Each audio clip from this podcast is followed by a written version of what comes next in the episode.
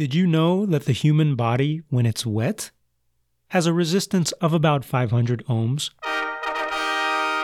Ohm. O H M. Ohm. I am sure that there is a joke you could say involving an electrician who's also a meditation specialist, and he tells you to find the path of least resistance to solve all your life's problems. And the the path of least resistance is 500 ohms, something like that. I can't make that joke funny, so go ahead and try that and let me know.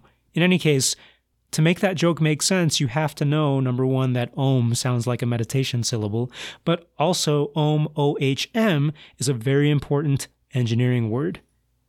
An ohm is a unit of measure, it's a measure of resistance. More specifically, it's a measure of electrical resistance. And we know electricity, that's the flow of charge, maybe the flow of electrons, maybe the flow of positively charged ions, whatever. Maybe the flow of electrons from the sky to the earth through our body, hopefully not.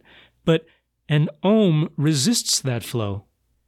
If flowing electricity was like flowing water, resistance is like sponge in the way of the water, like if you filled your pipes with sponge, or you fill your river with rocks to inhibit that flow. Well, ohms or resistance is going to inhibit that flow of charge. And if you had to picture what one ohm feels like or looks like, you could go to the mathematical definition of resistance. Resistance is voltage divided by current. And so one ohm would be one volt divided by one amp. And here I am using all this jargon. So let me give you a physical picture, maybe. The resistance across 600 feet of regular everyday wire is about one ohm. Like the wire you use in Christmas lights or the wire you use in your home appliances, just take one strand stretch out 600 feet or more of it, and across that whole length of wire is about one ohm of resistance. Now, it's wire. It's going to conduct electricity. There's still a lot of electrons flowing through that thing. And so, one ohm is not a lot. I am not going to be protected from a lightning strike if all the resistance around me just was one ohm.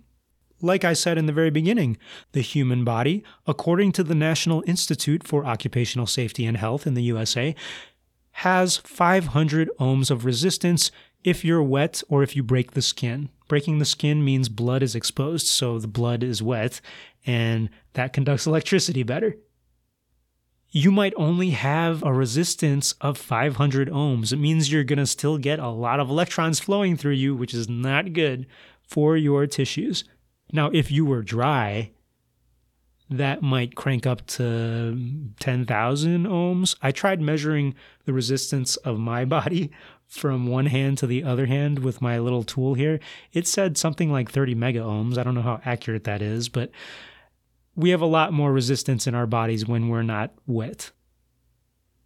And then you think about things like plastic you try to measure the resistance of plastic from one side to the other, that plastic that we use to insulate our wires, and you might not even be able to measure it. It might be infinite for all our tools know. Where does the name ohm come from? Think back to the late 19th century when electricity and electrical devices and developing all that stuff was all the rage there still weren't standardized ways to measure electrical properties like resistance. And out of the many ways that you could define resistance, the ohm won out. The ohm originally was a discussion of how much resistance was associated with a certain amount of mercury sitting in a column. Kind of like how I said, oh, one ohm is associated with a certain length of, of wire. Well, they did it back in the day with a certain amount of mercury. And that definition has been updated today to define an ohm according to universal constants that we think we know based on physics.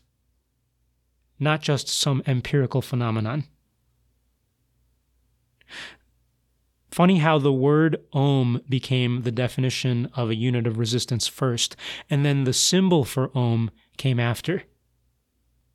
Ohm sounds a little bit like the Greek letter omega. And so the omega symbol, which looks kind of like a horseshoe, became the symbolic representation of an ohm. Let's see, we've got a mathematical, a physical, a linguistic, and symbolic representation of what an ohm is. What kind of representation do we need next? I don't know. Maybe spiritual? Ohm is our engineering word of the day. Hi, this is your host Pius saying thanks once again for listening to the Engineering Word of the Day podcast. If you cannot resist learning about engineering and engineering education, check out my other longer podcast called the K 12 Engineering Education Podcast. It's at k12engineering.net. Check it out.